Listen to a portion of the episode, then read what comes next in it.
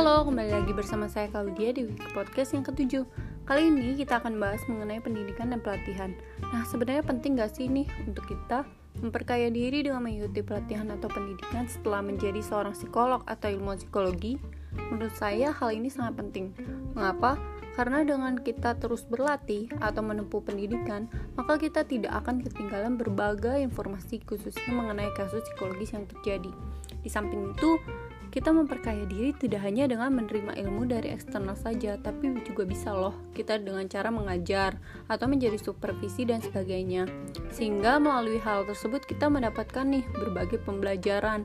Karena untuk memperkaya diri sendiri itu bukan hanya melalui pembelajaran satu kali doang seumur hidup, tapi selama menjalani kehidupan kita akan terus belajar tentunya dengan cara yang berbeda-beda.